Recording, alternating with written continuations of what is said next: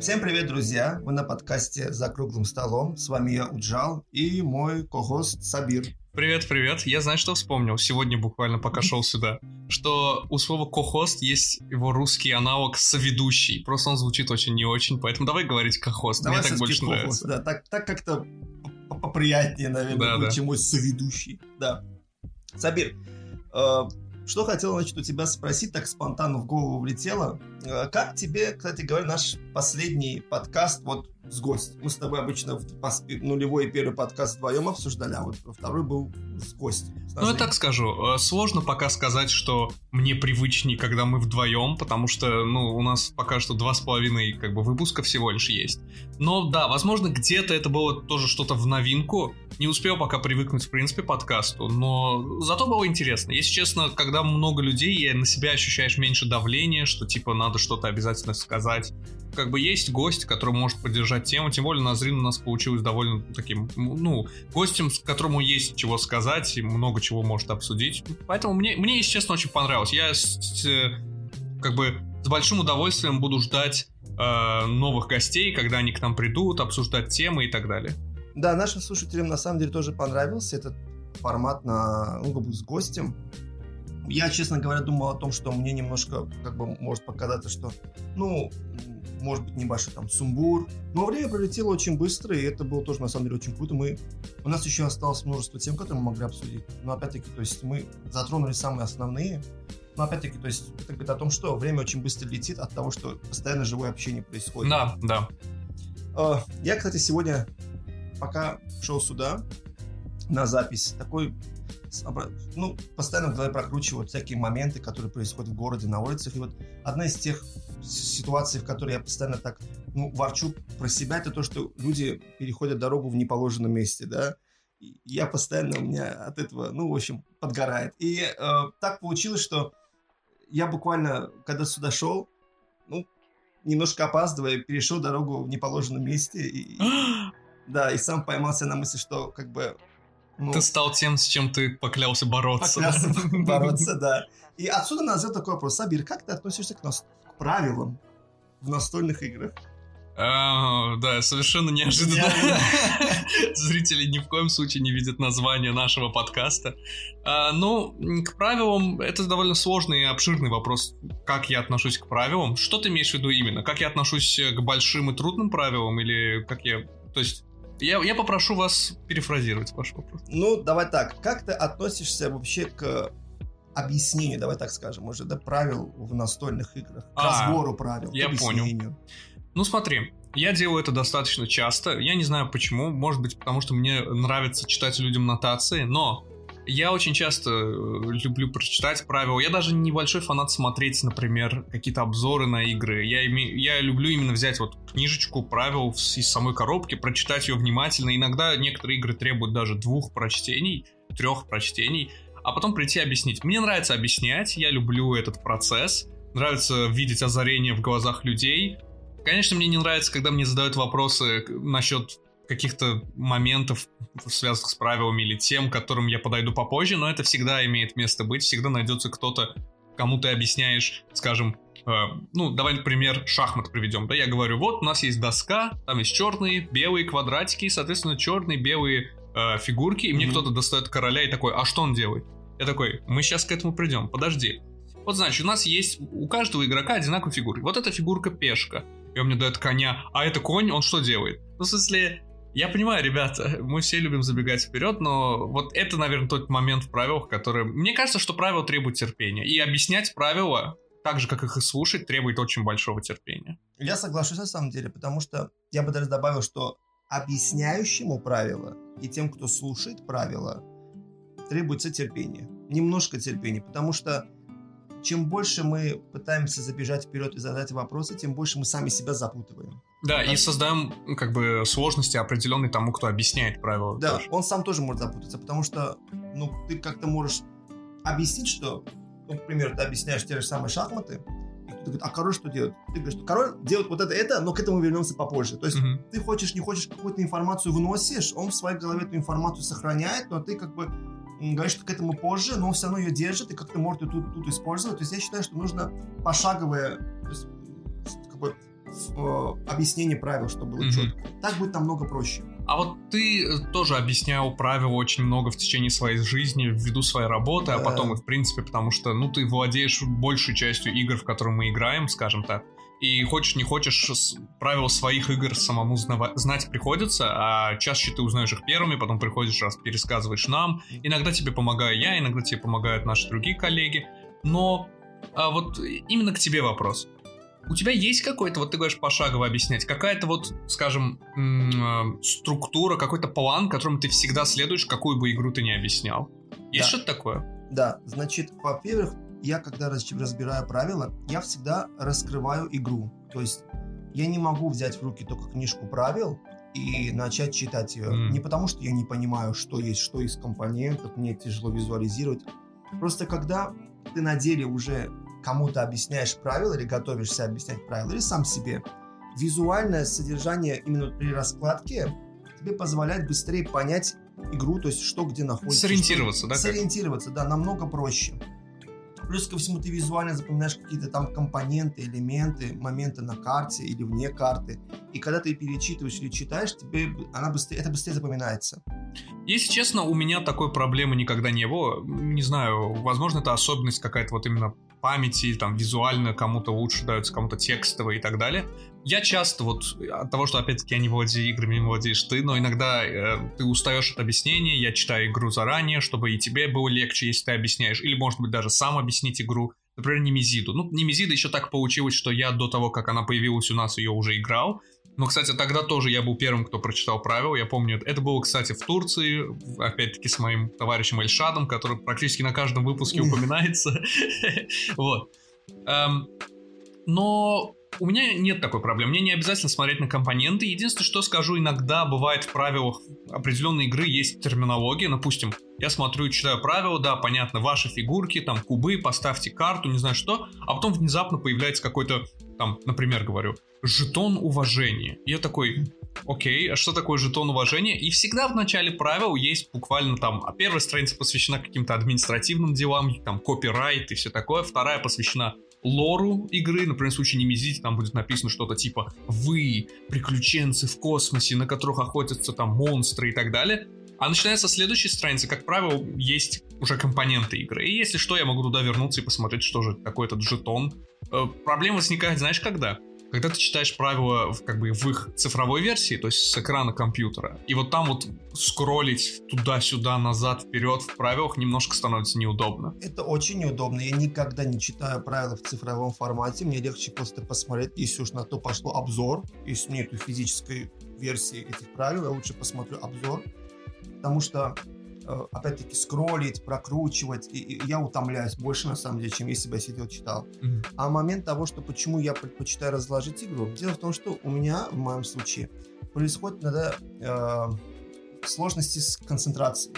Когда я читаю что-то, э, я м- могу мыслями быть не там, не, не в правилах. Я могу мыслями быть не в правилах и э, о чем-то там задуматься, что-то пропустить. А когда передо мной уже игра непосредственно, я уже концентрируюсь полностью на игре, на ее визуальной составляющей, на все, и разберусь. Я фактически сам себе объясняю правила. Mm-hmm. Фактически сам себе. Mm, интересно. Um, а вот хотел тебе еще один вопрос задать. Вот нравится ли тебе в принципе объяснение правил? То есть, например, мне это... То есть, знаешь как, это не так, что я вижу в этом необходимость, я понимаю, что кто-то это должен сделать, я это делаю. А вот Вот, грубо говоря, если бы, ну, у тебя была работа, частью которой было объяснение правил, но если вот, вот буквально тебе нужно объяснить правила, будешь ли ты чувствовать это как, знаешь, давление твое, долго на тебя, или как приятный бонус к тому, что ты не только поиграешь в игру, но еще и проведешь такую небольшую лекцию по тому, что правила из себя представляют? На самом деле я люблю объяснять правила только в случае, если у меня есть на это настроение. И второй вариант, это если, ну, у меня нет такого большого желания вот прям сейчас разбирать правила, ну, как бы не то, что прям сейчас, а вот в ближайшее время, но знаю, что есть хорошая игра, которую мы скоро сыграем с друзьями, и как бы ради того, чтобы всем вместе провести хорошо время, я ее спокойно могу разобрать. Но когда я уставший, у меня нет сил, и я вынужден разобрать правила, объяснить их, вот когда я работал, тем более, да, Я, это будет без толку. Да, тем более несколько. Вот одно дело, когда ты одной компании объясняешь правила, я тебя понимаю. То есть ну, я объясню вот нашим ребятам, например, правила, да. Скажем, John Company, mm-hmm. замечательная игра, вот. А потом представь другую ситуацию, когда ты объясняешь правила гораздо-гораздо более простой игры, но ты объясняешь ее, может быть, много-много раз в день, и потом каждый день на протяжении, там, многих месяцев. Это гораздо сложнее, мне кажется, дается. Одно и то же. Ты уже сам наизусть знаешь эти правила, тебе даже ничего не нужно, как бы заранее готовиться, повторять. Но это просто начинает утомлять. Да, монотонность в любом случае утомляет. Во-первых, это монотонно, во-вторых, ты это бесчувствуешь, делаешь в таком на механическом формате, и люди, которые тебя слушают, они, я все-таки считаю, что когда человек объясняет правила, он должен быть немножко, ну, в настроении, это вдохновение должно передаваться. Угу. Но правила слушать я не люблю, когда кто-то объясняет. Ну, смотри, какой момент здесь есть. Если я знаю, что человек, который хорошо объясняет правила, как бы с этим проблем не будет, я знаю, что он пошагово пойдет, все объяснит, потому что я не люблю сам тоже закидывать, торопиться наперед, то да. Допустим, в нашем кругу, вот, в основном я объясняю правила, и ты объясняешь правила. Когда ты объясняешь правила, мне комфортно бывает слушать. Я даже не забегаю, ничего. Я, как если бы я объяснял правила, считай. Но когда объясняют правила ребята, в меру того, что правила-то объяснять впервые, кто-то из наших ребят, допустим, недавно, один из наших товарищей, да, дорогие зрители, он объяснял э, э, Food Magnate, игра есть такая, Food Chain Magnate, настольная игра.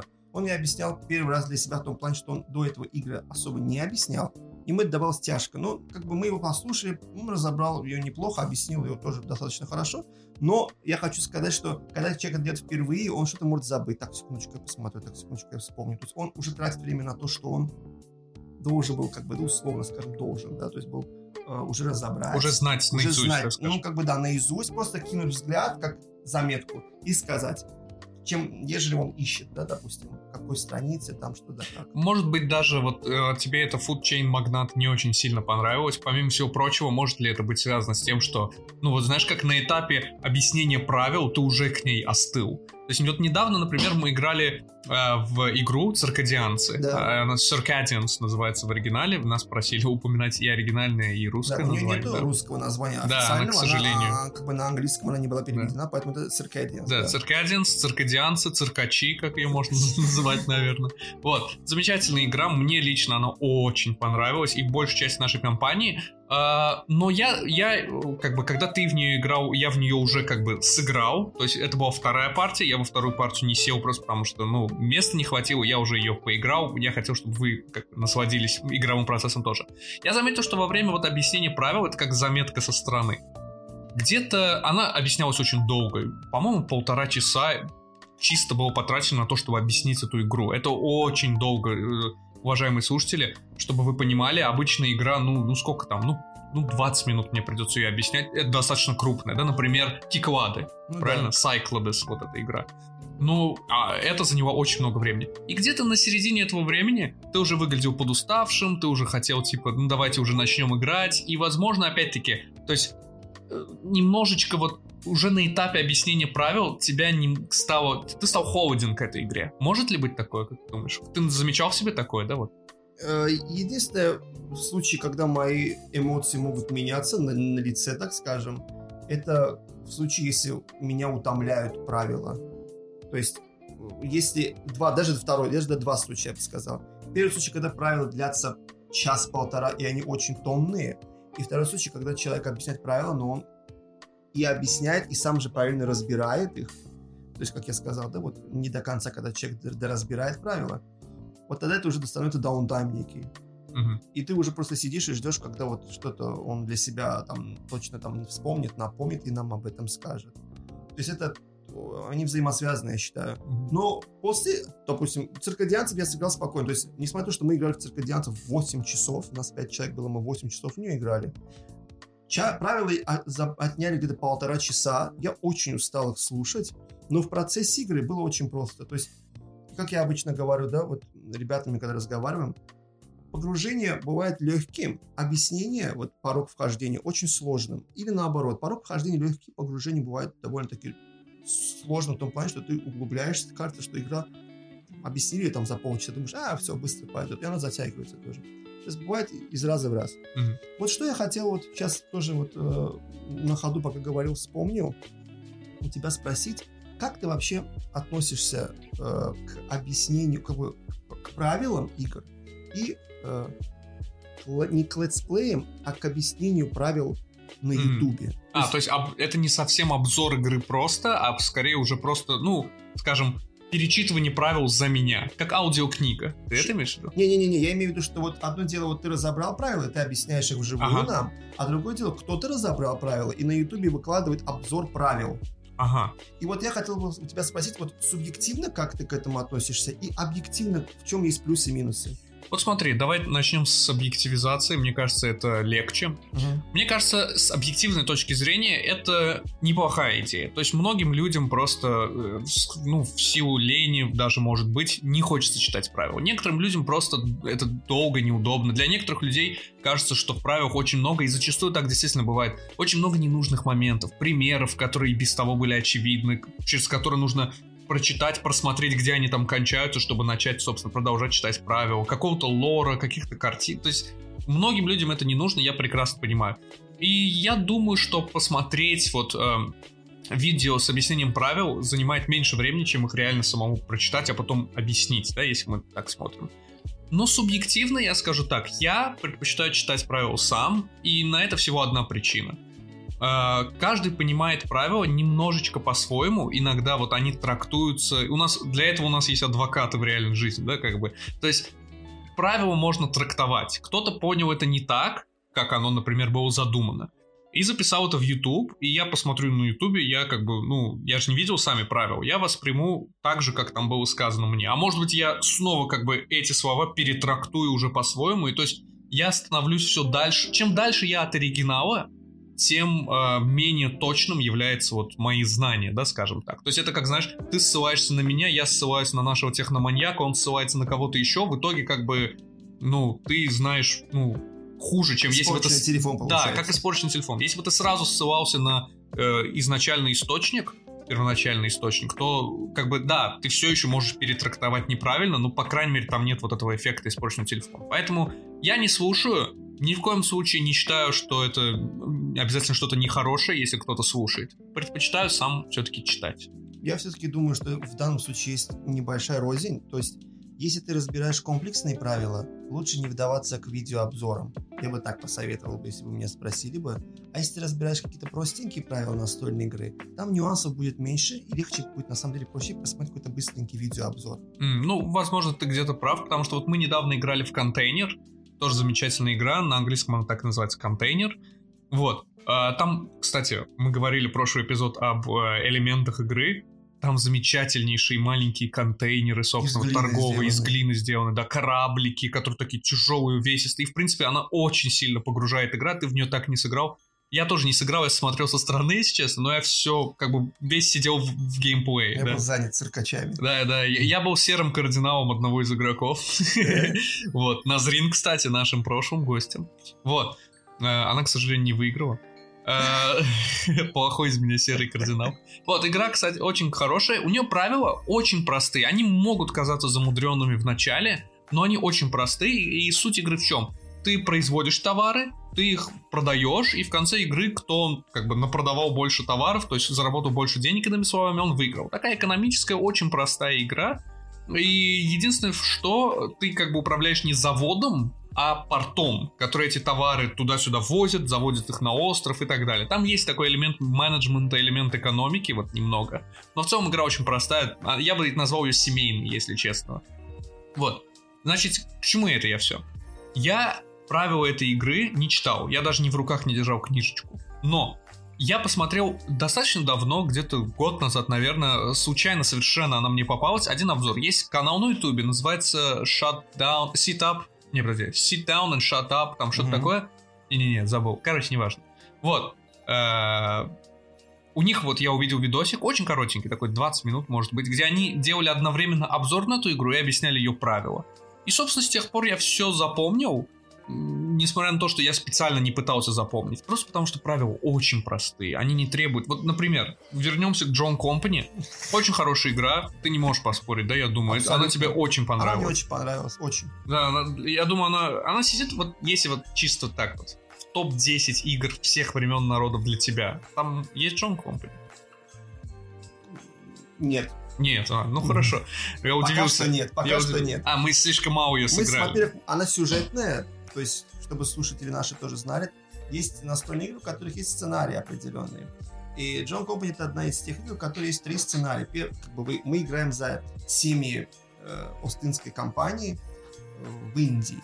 И как бы первый сценарий, он является началом, когда все это там зарождалось. Второй сценарий — это пик, там уже, естественно, есть сюжетные изменения, игровые какие-то дополнительные моменты, элементы вносятся. И третий, как бы, сюжет, сценарий, точнее, последний, он уже как бы закат Остинской торговой компании в Индии. И как бы, как и по истории, ин, как бы они, ну, индусы им наваляли и не дали полноценно, да, там... Так, так же у нас да, мы пытались свершить... Так и здесь. Да. Свершить экономическое порабощение Индии, а они свершили нам порабощение. Они причем нам, да, военное. Поэтому, но при этом нам игра понравилась. То есть это опциональная игра, в которой даже если вы проигрываете им, вы имеете право индивидуально победить. У вас есть шансы. Да. И, в принципе, так и происходит обычно, в принципе. И...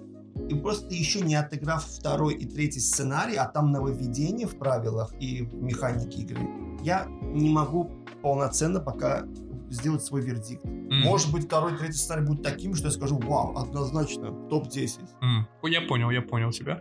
Вот, а, значит, если бы я посмотрел двадцатиминутный как бы обзор на эту игру, да, я уверен, что я бы правила не то чтобы не запомнил бы, я бы их даже не узнал, потому что за двадцать минут, рассказав немножечко хотя бы про общие ощущения, про лор игры, скажем, и так, и вот, ну, все остальные, скажем, не связанные с правилами аспекты этой игры, я бы все равно, там, там просто времени не хватило бы. Даже если бы я часовой обзор посмотрел, я бы, наверное, ничего не запомнил. Мне, я прочитал, когда мы м, играли в эту игру, мы с тобой вдвоем объясняли правила, я помню. И ты прочитал, я прочитал. Мы поделили условия. Да.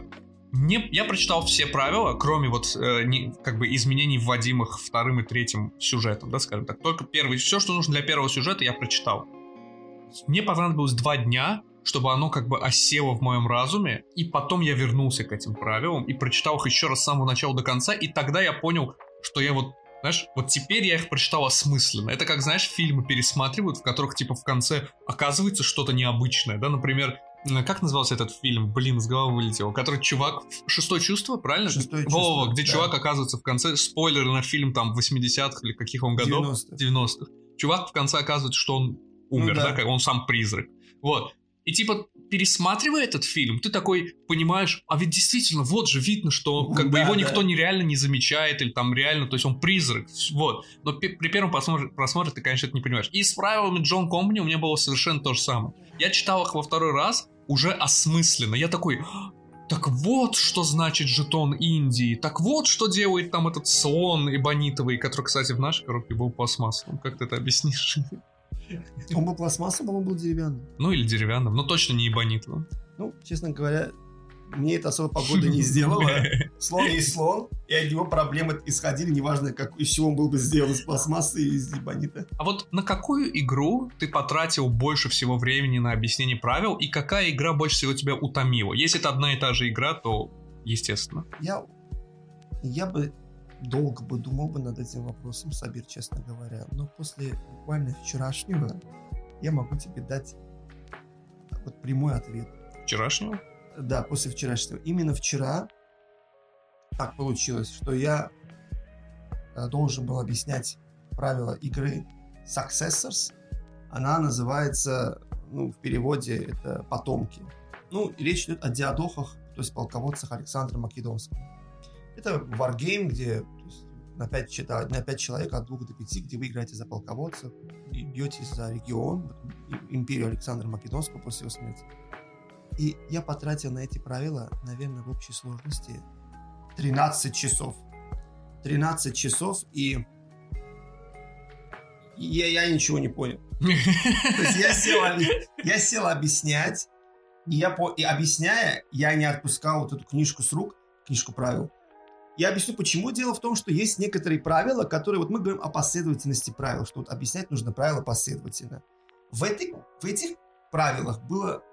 Там шестнадцать глав правил, то есть страниц сорок с чем-то, наверное, да? Книга это отдельная целая. И там как бы... Ты читаешь четвертую главу, и она говорит, если вы хотите сделать вот это, в скобках, загляните главу одиннадцатую. А, я понял. И ты туда-сюда листаешь, как будто веришь императрице. Как листать, как верю, но я точно тогда ничего не понимаю, потому что и в одиннадцатом всплывут нюансы, которые я еще до них не дошел. И вот у меня просто вот откровенно болела голова. На сегодняшний день это самая сложная, самая тяжелая игра, правила которой мне приходилось разбирать. И это как раз-таки тот случай, как ты сказал, когда настольную игру с одного присеста разбора правил ты не поймешь. Нужно будет второй или третий раз вернуться. Причем, я бы даже сказал, поиграть. Неважно, плохо, хорошо. Мы по-любому что-то правилами перепутаем. Да, да, то есть ты идешь уже с этим настроем, ты понимаешь это, а потом, когда ты разбираешь правила повтора, ты уже что-то отыграл, что-то знаешь такое, а, да, вызван поменяет, а, да, это не так делается и так далее. Вот как раз-таки Successors — это именно та игра, вот, в которой я откровенно с правилами просто вот у меня горела башка, у меня мозги просто взрывались. Mm. Ну, эм... я, на самом деле, сам отвечаю на свой же вопрос. Вот, ну, Немезида заняла много времени э, на объяснение. John Company мы с тобой там как-то поделили. Тоже не... Но ни та, ни другая не могу сказать, что вот прям вот, знаешь, меня сильно-сильно вот утомило я в ее объяснениях. Да, да, она от того, что, вот, знаешь как, она даже в, в моменте вот объяснения правил, ты вот погружаешься в игру. Да. И все те, кому ты объясняешь, погружаются в игру. Вот, например, да, тот же, те же карты заражения, которые мы уже как бы... в прошлом эпизоде упоминали. То есть ты сидишь, объясняешь игрокам, вот смотрите, у вас карты, вот вы их суете в этот сканер, и у всех глаза такие, как у котика из Шрека, типа, вау, ты знаешь. И это придает тебе на самом-то деле сил в том, чтобы, ну, двигаться дальше и как бы объяснять правила, придает новую, новую волну энергии, скажем так.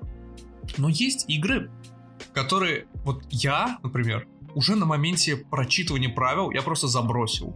Я, я не смог их дочитать, я не, потому что я нифига не понимал. Была одна игра в том месте, в котором ты работал. Я, к сожалению, не пом- могу припомнить ее точного названия на русском, но на английском она называлась Goods, типа товары. Вот такого плана. Она была это, такая маленькая коробочка, очень... Я не помню. Она, она наверху, как вот там, вот, примерно, mm-hmm. в сообусе лежала. Значит, маленькая такая коробочка, ничего вот из себя особо не представляет. Это небольшая коробка из-под там Немезиды той же. Да, то есть очень маленькая коробочка, и в ней компоненты тоже на вид простые. Какая-то мастерская, какие-то там овечки, какие-то вот... Э, там... А, я вспомнил. Вспомнил, вспомнил, да, да. да. Я ее ни разу не трогал. Вот, я начал ее читать. Там и правил, кстати, тоже вот немного в плане страниц. Королевские есть, товары. Королевские товары, королевские во, товары. Я, я помню, я да. помню. Типа страниц десять, может, пятнадцать, вот типа такого. Я сдался на второй. Я ничего не понял. И как бы это, я говорю, не... Знаешь как, это было не так давно, когда вот я только-только пришел в мир настолок. У меня уже было определение. Я думаю, что даже если я сейчас ее прочитаю, мне будет, по крайней мере, сложно. Вот ты сейчас говорил, когда рассказывал про Немезиду, про глаза котиков, и мне сейчас вот пришло в голову мысль одна. Тебе важно самому момент того, как люди слушают тебя, когда ты объясняешь правила, вот их реакции, их эмоции. Да, на самом деле важно достаточно. Я помню, когда э, мы раз- взяли коробочку из-под э, Нечто, она называлась правильно, да? да. Вот такая игра, я да, ее, да. к сожалению, тоже не помню. Техноманьяк, помоги, Нечто, как называется по-английски, поищи в этот в, The Thing, в да? своем интернете. Она The Thing называется? The Thing называлась. Ну, проверит в любом случае. Вот, значит... Я, нач... я ее прочитал, она очень простая, такая игра по типу мафии, где, кто смотрел фильм, собственно, «Нечто», «The Thing», там чуваки э, остались в, на, ну, Северном как бы в Северном полюсе, где-то на какой-то станции Арктика исследовательской, да. И среди них появился один импостер, да, так скажем, вот, Амогус. Вот, и, значит, собственно, один из нас, он становится вот этим пришельцем, остальные нет, и там есть много-много инструментов по тому, как с этим всем разобраться, огнемет и так далее, виски, как в фильме, короче. Вот, я помню, я ее разобрал, она простая, не могу сказать, что она прям замечательно-замечательная игра, которую вот я прям хочу сыграть, ну, в какой-то момент хочется поиграть, попробовать, по крайней мере, все, чтобы было с чем сравнить. И, значит... Эм... Мы еще на, на этапе объяснения игр, э, сори, этой игры, я заметил, что, ну, как-то вот не цепляется народ, да, то есть скучно народу, как-то вот не понятно. Возможно, потому что это очередная мафия-подобная игра, но мы много раз с тобой убеждались сами, что мафия-подобные игры бывают очень замечательный. Бывают мафиоподобные игры, как Ultimate Werewolf, вот это. Да, а бывает сопротивление, да, Resistance, которое никому из нас тут, наверное, в этой жизни не нравится. Она меня так и не зацепила. Я столько вообще пробовал в нее сыграть. То есть мы в нее играли, но я пытался перевести, что может мы что-то не понимаем, может мы что-то не так делаем. А по сути, ну нет, нас не цепляет. Ну, да. Может мы много сыграли хар- таких вариативных, более интересных мафиоподобных игр, поэтому нам так возможно. Кажется. Ну вот, короче, вот это нечто, значит, она, я видел, никого не зацепляла, никак не зацепляла, никак не вот... Мне приходилось очень часто, как бы, искать внимание публики, типа, эй, ребят, ребята, слушайте, уберите телефон. Я, я чувствовал себя как училка на, на уроке. Вот. И когда я понял, что никому это особо не интересно, я такой, убрал, хорошо, играем в Code Names, или там во что-либо мы не играли. А, ты нашел что-то, Техноманьяк? Игра называется Stay Away. Stay Away. Stay away. Это... это то, что маленькая коробочка, да, вот именно, вот, да, нечто. Да, да. нечто. Mm, да, да, то есть, да. Ну, вот тогда скажем так, она на сюжете фильма, но называется на английском Stay Away. Я думаю... Не совсем, есть другая игра, The Thing, The Board Game. Это уже она побольше, фильма. она уже, она, она, она визуально на основе фильма. Я, я скажу так, это локализация, как всегда. Радуйся, что ее не назвали там ничтовская братва. Да, да. Вот этот Stay Away, он по Лавкрафту, там на рельеф по острове, это, короче, лавкрафтовская тема, она вообще... Значит, очень странно. Она похожа на самом деле. Но она называется, она называется «Нечто». Значит, то есть... даже, даже если они ее неправильно э, перевели, она все равно что-то имеет общее и похожее с фильмом. Mm. Ну, понятное дело, что она не, никак не тогда, то есть по, по лору, если посмотреть, она не связана да. напрямую с нечто, с Лавкрафтом. Ну, у него тоже там есть свои да, там, у него нечто, есть много, много чудища, да, да, поэтому да. я бы сказал, что это так сильно они друг от друга Шибнигурат какой-нибудь. Шибнигурат. На этой ноте я предлагаю нам сделать небольшой перерыв, да, и давайте. Мы вернемся к вам после того, как немножечко отдохнем. Друзья, мы снова с вами. Мы отдохнули, мы поболтали, мы попили водички, и мы готовы продолжать болтать, но теперь уже не на те темы, на которые мы хотим. На которые мы хотим, да, они остаются за кадром. Сабир, что мне вот интересно, это как люди относятся вот к фагам, когда разбирают настольные игры, потому что фаг — это что-то отдельное от настольных игр. Фаг, я э, хочу напомнить вообще, что означает эф эй кью, да? Это, ну, аббревиатуру я не... Frequently asked questions. Да. Вопрос, который часто задают. Да, вопрос, который часто задают. То есть это какие-то вот, опять-таки, касательно нюансов, которые в правилах, может быть, не до конца разъяснили, или разработчики, которые писали правила к игре, они потом уже, исходя из вопросов игроков, на всяких форумах, интернетах, сайтах, они им потом выдавали официальный такой список объяснений. Вот при разборе настольных игр как ты относишься к фагу в целом? Ну, э, я скажу так, немножко, так сказать, токсично подойду к этому вопросу. Мне кажется, что правила изначально надо писать так, чтобы в них не было какой-то двойственности и необходимости вот в эф эй кью фагах. Вот. Но если такая необходимость все-таки возникает, то почему бы и нет? Единственное, есть один важный нюанс. Мне нравится, когда вот это вот, их еще называют эррата, кстати, то есть поправки. Uh-huh. Мне нравится, когда вот эти поправки, вот эти ответы на дополнительные вопросы и так далее вносят, вносят разработчики игры. То есть так, например, да я что-то не понял, Уджал, объясни мне, пожалуйста, то, что ты мне объяснил, это не эф эй кью, да, как бы. Yeah. То есть у меня есть вопрос, у тебя есть ответ, все замечательно, но никто не сказал, что твой ответ это, скажем так, проверенный, авторитетный. Ты не авторитетный источник, да, скажем прям, ты как в Википедии. Ну, по факту. Вот. А вот если мне говорят это автор игры, то это уже совершенно другой вопрос. Например, в правилах Дюны, э, Дюны мы никогда не, не отойдем от упоминаний Дюны. Но мы когда-нибудь ее обсудим более обширно. Да. А, не в Дюна Империум, а в Дюне вот две тысячи девятнадцатого а года. Контрольный такой, да? Да, замечательная игра, превосходная, я бы даже сказал. Вот. Эм, значит... В ней есть уже в самих правилах, в конце, после вот всего объяснения, после, после титров, скажем, сцена после титров, там есть вот, собственно, эф эй кью, которые сами же разработчики по каким-то совсем старым уже, скажем так, ну реально часто задаваемым вопросам составили этот эф эй кью и включили в сам, в сам набор правил. И вот что интересно, мы играли в Дюну не один раз, и мы там играли по определенным правилам, стандартам, как бы у нас на нашей инстаграм-страничке даже есть... полное видео с объяснением этих правил, которое нам помогал записывать наш замечательный друг Игорь. Вот. Но как-то пару месяцев назад я ради интереса решил перепрочитать правила сам. И мне попалась вот, собственно, версия правил, в которых, в которых в конце есть вот этот вот как бы сегмент эф эй кью. Я решил его прочитать. И знаешь что? Я понял, что хоть и в нюансах, хоть и в мелочах, но мы все-таки играли ее где-то неправильно. То есть, ну, зрители не поймут, вдаваться в подробности не буду. Да. Но действительно были такие не сильно портящие, ломающие, ломающие игру. Это не как, скажем, вернемся к тому же там э, Катану. В Катане, когда кидаешь кубы и выпадает семерка, ты должен двигать бандита. А представь себе, что в Катане выпадает семерка, и ты такой: а, ну никто ничего не берет, продолжаем игру. То есть это сильно ломает игру, это выводит какой-то да. элемент из игры полностью. У нас были не такие огрехи, но определенные огрехи все-таки были. Поэтому к эф эй кью я отношусь хорошо, если они сделаны со стороны разработчика. Если же это просто форум, где просто ребята делятся своим мнением и обсуждают, это возвращает нас в начало нашего сегодняшнего с нашего сегодняшнего эпизода, когда мы говорили про то, что правило это... В правилах есть момент трактовки. Я трактую это иначе. И я думаю вот так. У нас даже за столом очень часто возникали споры. Совсем недавно, посмею себе напомнить, мы играли в игру э, Тамани Холлс. Я не знаю, как ее перевели на русский. Зои Тамани, что-нибудь вот в, в этом духе, скорее всего. Тамани Холлс. Значит... Эм... И это игра про иммигрантов, которые прибывают в США, и мы как, как бы, ну, управляющие этим городом, мэр, там, кто бы ни был, чиновники, распределяем их по различным регионам э, Нью-Йорка и за счет этого повышаем свое влияние, когда приходит момент голосования, скажем так.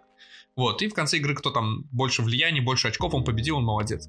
Вот, я помню, как по ходу вот этой игры возник еще вопрос. Правила у нас, естественно, были на английском в оригинале, но и русский, переведенная русская версия тоже имелась на руках, поэтому мы смотрели и туда, и сюда, кому как удобнее, кому как вот больше хочется. И, значит, там возник момент со словом как, должен, должен, да. Там написано было что-то из разряда, точно не помню, с чем это было связано, типа «Вы не должны находиться на этой территории, чтобы сделать ее действие». Я воспринял это так. Ты можешь находить, ты можешь делать это действие. Ты можешь находиться на этой территории, можешь нет, ты не должен. Хочешь находить, хочешь нет, главное, что ты можешь делать действие.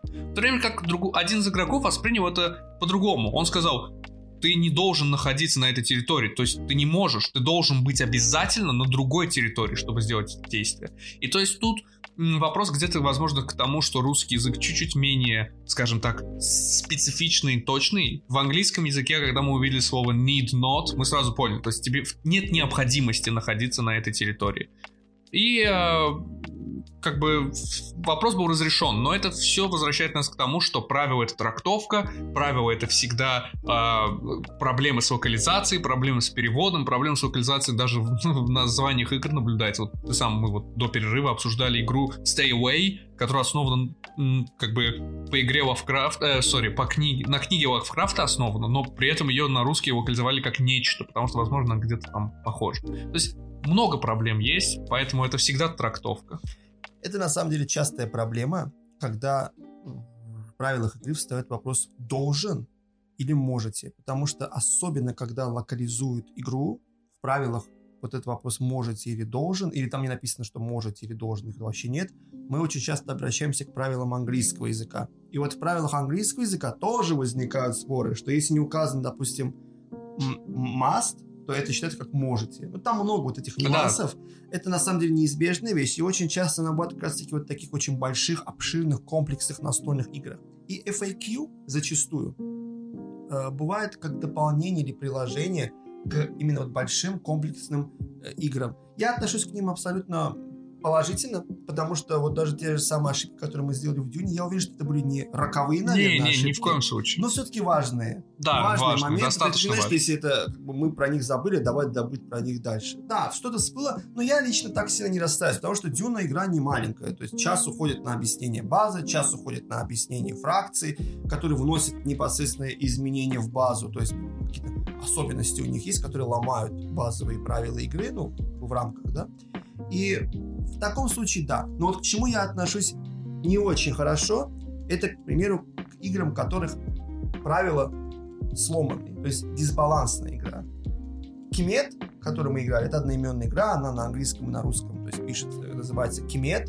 Это тоже игра на контроль территории, там вы в Египте. А мы обсуждали ее, помнишь, Назрин еще сказал, что ей не нравится да, визуальный да, Кемет. Да, да, да. Вот Кемет, э, в Кемете, который выходил в две тысячи двенадцатом или две тысячи тринадцатом году, у него были сломанные правила, то есть там был определенный дисбаланс, uh-huh. который очень много лет на это указывали игроки.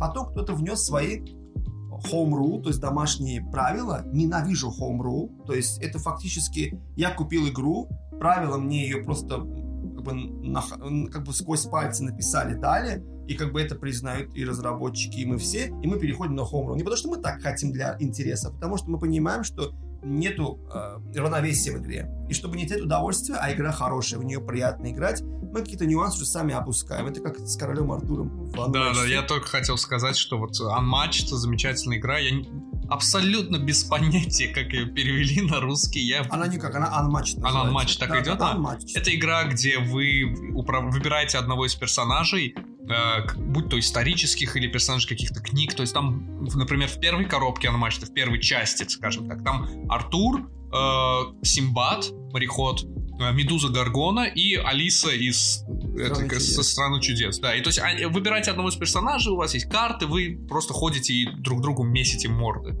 Вот, и Артур, он там, ну, скажем прямо, без вот этого маленького хака, без вот этого маленького домашнего исправления правил, ну, не самый сильный персонаж из тех, кого ты можешь выбрать. Причем сам, как бы, ну, как бы креативный директор, так скажем, да, разработчик Unmatched, он сказал, что я принимаю home rule, потому что ему задали вопрос, что бы вы хотели поменять в Unmatched, если бы вы, вы бы смогли. Он говорит, я бы, наверное, все-таки бы по... пофиксил бы, то есть поправил бы Артура по тем правилам, по которым играют игроки. То есть уже mm-hmm. только после его этого комментария я понял, что да, мы можем играть так, потому что как бы сам разработчик признал, что да, мы сделали небольшую погрешность. Но на самом деле, если, так, если углубиться глубоко в правила, это можно понять и заметить на самом да. деле. А есть другая игра, я напомню тебе, помнишь Рес Аркану? Игра Рес Аркана. Конечно, я ее помню. Я в нее один раз сыграл, и я сказал, что я больше в нее играть не буду. Я ее сыграл несколько раз, и выслушай меня. Игра действительно очень несбалансированная, очень рандомная, непонятная и неоправданно дорогая. Абсолютно. Но у нее очень красивые арты и это компоненты, да. да. И есть один home rule, который очень-очень сильно ее чинит и позволяет в нее играть нормально с большим удовольствием. Я, собственно, так ее и играл, кроме первого раза, когда мы ее сыграли по основным правилам. Значит, расскажу нашим слушателям. Это игра, в которой вы играете за одного из магов, который тоже вам достается случайно. То есть там на вы... десять магов есть. Ты берешь на выбор две карты, смотришь, какая больше нравится, выбираешь себе. Там есть, например, говорю, не помню точно название. Ну, те, кто играли в ДНД: волшебник, чародей, колдун, да, да. там некромант. То есть вот разные-разные, скажем так, школы или типы магов, которые дают определенные там преимущества. И, значит, есть еще очень много разных карт, магических артефактов, каких-то существ, воинов и так далее. Вы собираете свою, скажем так, я даже не знаю, как это назвать, то есть экспериментальную лабораторию, mm-hmm. где вот что-то происходит. Вы там пытаетесь призвать драконов, пытаетесь сделать алхимический камень и набираете таким образом очки. Кто в конце игры набрал больше очков, он... Нет, там не так. Кто достигнет первый определенного количества очков, он побеждает. То есть игра не ограничивается каким-то количеством ходов, а просто это гонка, да, кто скажем успел, так. Кто успел, тот сел. Да. Но вот важный момент. Карт, там вот этих вот алхимических ингредиентов и так далее, их достаточно много, точно не помню сколько, допустим, скажем, сорок. И она рассчитана на максимум четыре игрока. То есть каждому игроку достается десять карт, абсолютно рандомных. И эти карты, они могут друг с другом как-то взаимодействовать. Интересные комбинации, как чем-то напоминает Алое Восстание, да? То mm-hmm. есть эта карта позволяет тебе сделать то, а вот то позволяет тебе сделать это, и там весело получается. Но проблема в чем? По оригинальным правилам ты просто берешь вот эти сорок карт, делишь на количество игроков, если их четверо, то на десять карт, и каждый получает десять карт, точка. Мы ввели друг... И как бы тебе может попасться рука, э, ка... рука карт, которые вообще друг с другом никак не взаимодействуют. Что было в моем случае. Да, которые ты не можешь разыграть, которые тебе вообще не по карману, и ты просто ты проиграл. Еще на моменте вот начала игры, когда ты только получил свои карты на руку. Что мы сделали по-другому? Мы используем драфт. Что такое драфт? Скажу тем, кто э, нас слушает и не очень много знает о настольных играх. Это когда ты получаешь на руку сколько-то карт, в данном случае, например, э, десять, Выбираешь из них одну, оставляешь. Остальные карты, девять оставшихся, передаешь своему соседу слева, то есть по часовой стрелке. Сам же получаешь девять карт от своего соседа справа, который, ну, тоже их продает, передает по часовой стрелке. Из этих девяти выбираешь одну, передаешь восемь и так далее. То есть... Хоть и э, как бы не идеальный, но определенный контроль над тем, какие карты у тебя есть на момент начала игры, ты имеешь. И знаешь, насколько это починило эту игру. Я не могу сказать, что эта игра там замечательная, что она там в топ там, десять, двадцать, тридцать. Нет, нет. Она ни в коем случае ни в одном из моих топов, кроме, может быть, какого-нибудь огроменного топ пятьдесят, не будет. Но это, это поднимает ее с, скажем, минус десять из десяти на там, ну, шесть из десяти. То есть это все еще неплохая игра получается. Ну, просто дорогая очень.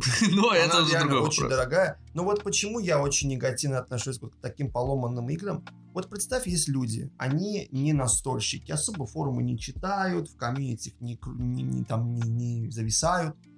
Вот купили игру, понравился им арт, вот магия, все эти дела. Да, арт там купили просто шикарно. Себе, играют. Не в курсах, что можно сделать home-rule. Даже вот я говорю, форум не посмотрел. Пока кто-то, допустим, им не придет и не скажет, что можно сделать так. Они могут до этого не додуматься и вот так играть. И вот поэтому я говорю, что такие игры... То есть фактически я, мне продали недоделанную, так скажем, игру. Киберпанк две тысячи семьдесят семь. Ну, по факту, да. По факту, да, на самом деле. Просто одно дело, когда ты, как в случае с Киберпанком, топишь за то, что нет, это все равно. Это да, и к ней круто. Могут выпустить ди эл си какие-то. ди эл си, да. Ну, не ди эл си, сори, а фиксы, да. Патчи и так да, далее, которые есть. Я это вообще не понимаю, это к теме уже видеоигры, но я вообще не понимаю этих людей, которые покупают игру за шестьдесят долларов или там за сколько, и говорят, что все нормально, скоро выпустят патч и заиграют. Ну, камон, и получается, что ты либо сидишь, ждешь патч, неизвестно, когда, сколько патчей выйдет. И неизвестно, починит ли он игру, да? Неизвестно, починит ли он полностью игру или частично, насколько. И, и, и ты либо играешь в поломанную игру и ждешь патч, то есть ты удовольствие уже не получаешь, либо ты просто сидишь и ждешь, когда выйдет патч. То есть ты дал деньги, ты купил товар, ты его не, от, не открываешь, потому что он словно только придет, его починят, и тогда уже я его машину заведу, условно. Да. Да, у меня такая очень обидная история с Киберпанком. Я сыграл в него шесть часов, и из них, наверное, часа два-три я потратил на то, что он зависал, выходил, ну, как бы меня выкидывал, мне приходилось перезаходить, я просто забросил его. Но вот эф эй кью многие издатели игр, они используют как своеобразный патч.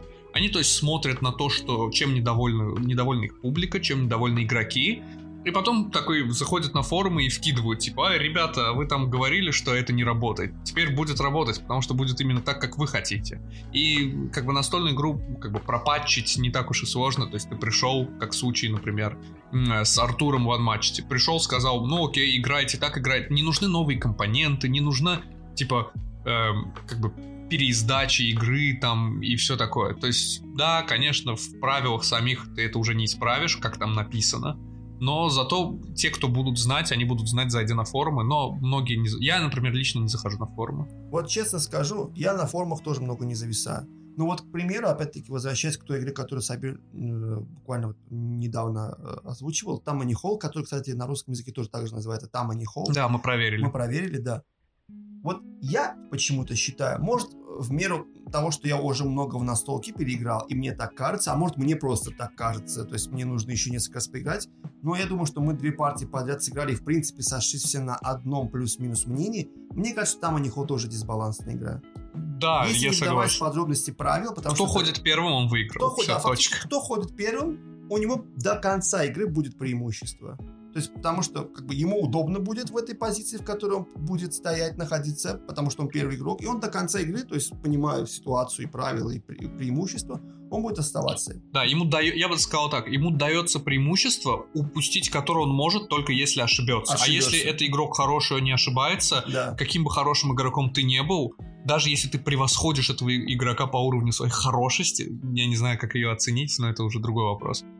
Ты просто его не догонишь. Ты просто... Он не отдаст тебе это преимущество. И там нету никаких... Знаешь, вот часто бывает в играх отстающему какая-то небольшая помощь. То есть, например, да, есть игра Галаранта, которую мы все очень любим, мы все очень ценим. Она очень комплексная, очень тяжелая. Вы играете в этой игре за, предста... за, ну, за представителя одной из фракций, которые, в свою очередь, это боги, их, как бы, слуги и так далее. И вы боретесь за контроль над вот вселенной Галаранты. Она так называется... Значит, и на него есть одно небольшое дополнение, которое вводит игру э, особых таких существ разных. Нейтральный рас, по-моему, да. это. Не, я не про него, а. я про драконов. а, Оно про вводит драконов, вот различных а. существ и так далее, но там есть драконы.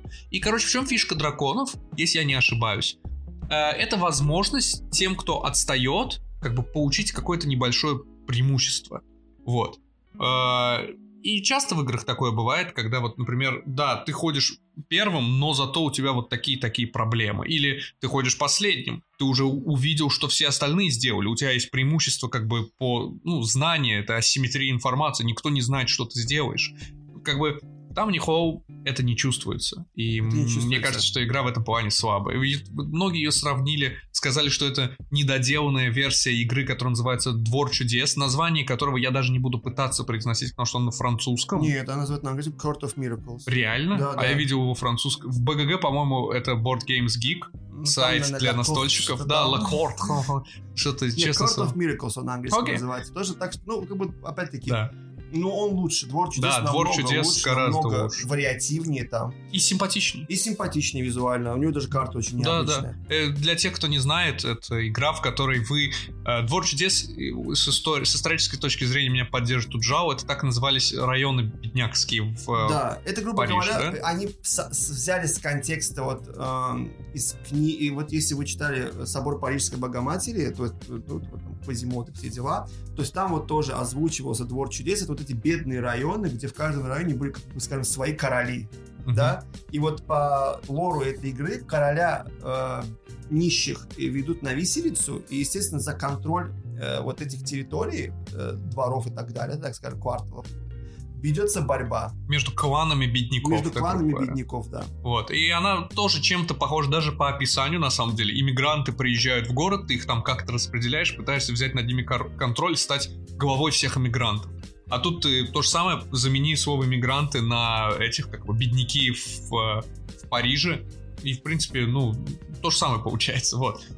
Поэтому, возвращаясь к теме объяснения правил, здесь самое важное понять, что когда вы объясняете правила игры, в которой э, и поломаны правила, а человек очень хочет эту игру, чтобы ему объяснили в нее поиграть, ты задаешься вопросом, что стоит ли человек говорить о том, что тут поломанные правила и в нее не стоит играть, либо, чтобы объяснить эту игру, закрыть на это глаза или упомянуть так, чтобы человек не, не терял интерес. Ну, как бы, так вскользь сказать, что, ну, возможно, есть А-а-а. какая-то фракция, может быть, слабая. Но, опять-таки, я очень редко это использую. На самом деле, я предпочту умолчать и не сказать об этом. Потому что неопытный игрок, он не обратит на это внимание и как-то, ну, подумать, ну, вот проиграл и, и все, да, наверное, слабо сыграл. А опытные игроки, они могут просечь фишку уже в процессе игры, что это, это механика или вот это действие, эта функция, она не работает в моем случае. У других она работает плюс-минус нормально, у меня она работает слабо.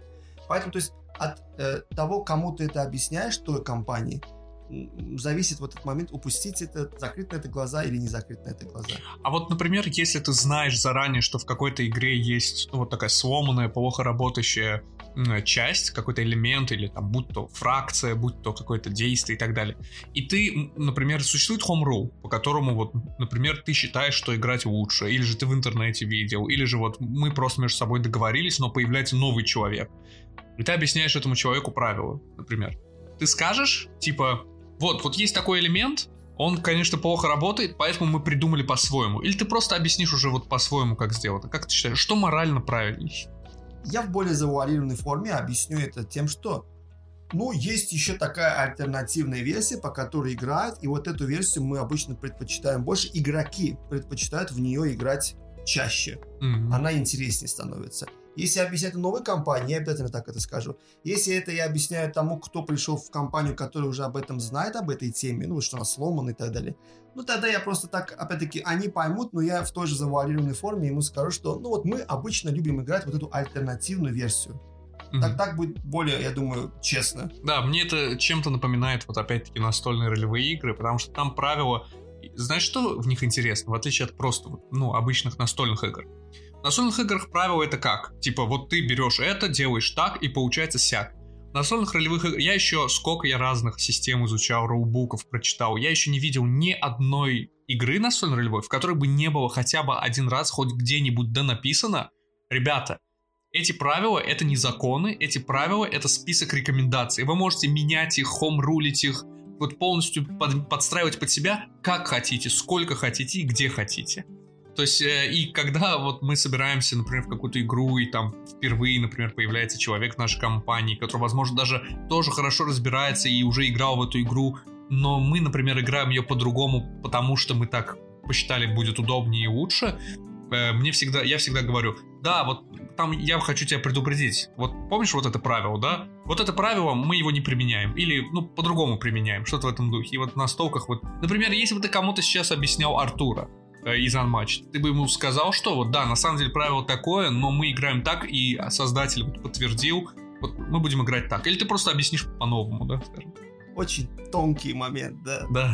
И знаешь, если я это объясняю как людям... моральная как-то... дилемма. М- да, это да. реально дилемма, потому что если мы играем, объясняем, точнее, игру тем, кто в нее впервые играет, я могу сказать, что, ну, как а бы... Не полезет, не... читать не будет правила. Да, и он как бы сыграет, и ему может окей. Но если я знаю, что люди играют, которые не первый день за настолками, я им скажу, что, как бы, ребята, тут есть очень один важный нюанс. И нюанс заключается в том, что вот э, уже даже как бы от разработчиков сказано было, что Артур играется теперь вот так. Шок-контент. Уджал врет новичкам-настольщикам. Не, я не вру.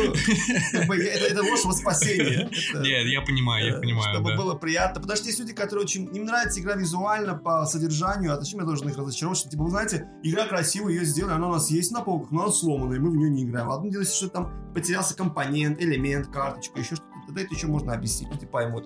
А так сказать, что игра сломана, и еще могут подумать, что мне неохота ее объяснять. Mm, да, да, да. Я и... такой, типа, не, а, ну, как бы объясняю, но более такой завуалированной формы. А еще делать. Во время того, как мы играем, вот часто бывают у нас какие-то недопонимания, особенно когда, например, я лично сам не читал правила, их читал только ты, и ты что-то объясняешь, и иногда, знаешь, я, я, я немножечко вот тоже психолог, когда дело касается настольных игр, и я вижу, когда, например, какая-то вот неясность возникает, я задаю тебе вопрос, и у тебя начинают бегать глаза, знаешь, как, как в начале той песни Эминема, то, что palms are sweaty, knees are да, там shaking, да. Что-то такое, я не помню, я не разбираюсь, если честно, но я припоминаю, что такое. Вот, я замечаю в тебе вот эту сконфужность, я такой, я понял, я посмотрю, я полезу в правила, я сам прочитаю. Ты меня так бесит, ты меня так бесит, меня объясняют правила, все, все, и Сабир вот вклинил, никому не нужный вот сейчас вопрос, я такой...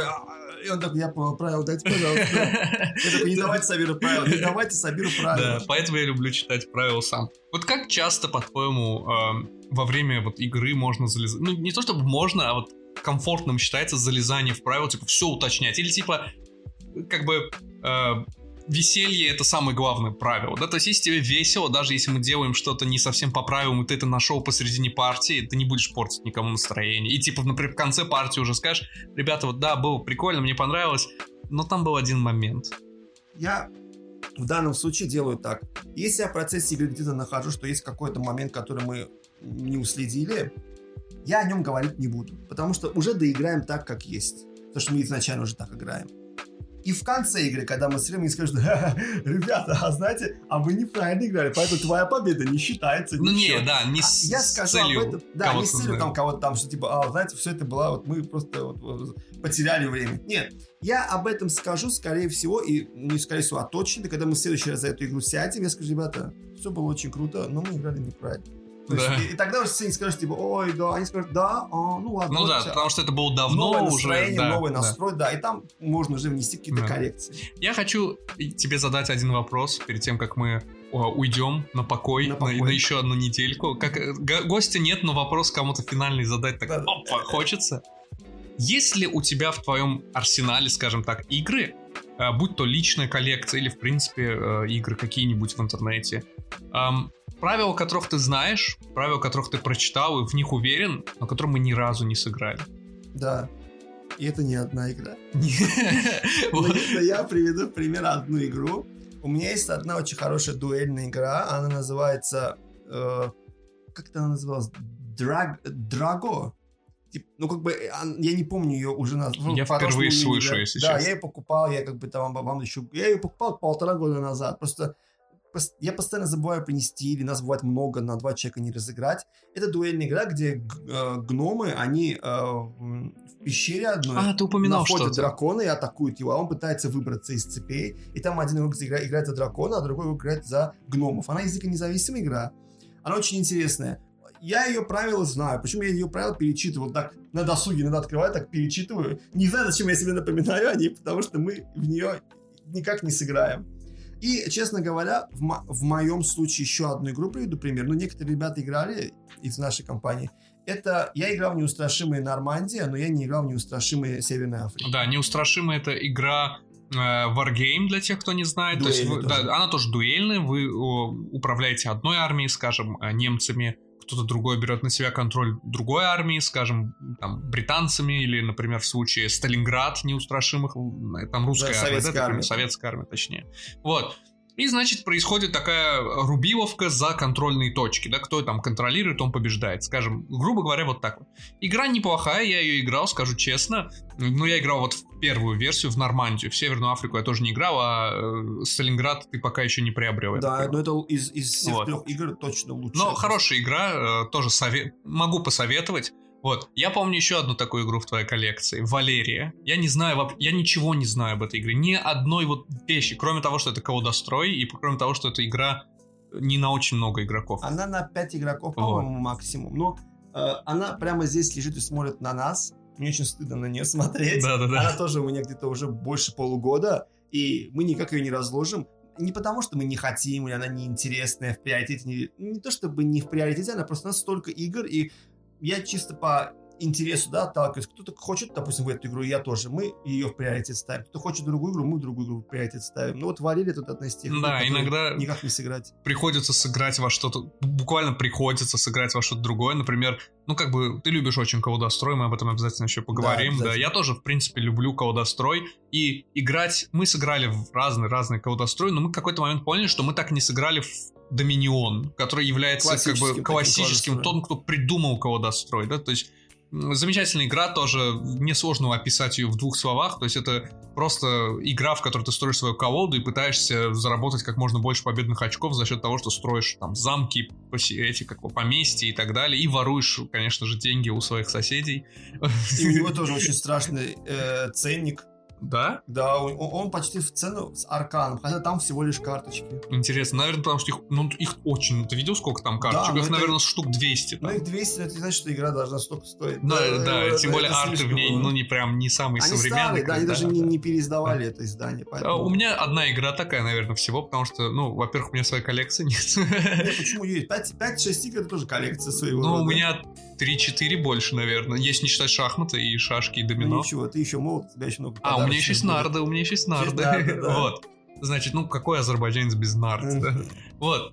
Значит, это Гиппократ, игра Hippocrates. Mm-hmm. Она так называется на латыни, Hippocrates. Вот. Ну, там все просто. Делаешь клинику, нанимаешь врачей, лечишь больных. Тех, кто... Кстати, знаешь, какая прикольная механика? Те, кто кого-то не вылечил, они умирают, отправляются в, типа, вот, ну, в дальние странствования с Хароном. Это бог, который отправляет людей в загробный мир в греческом мифологии, да.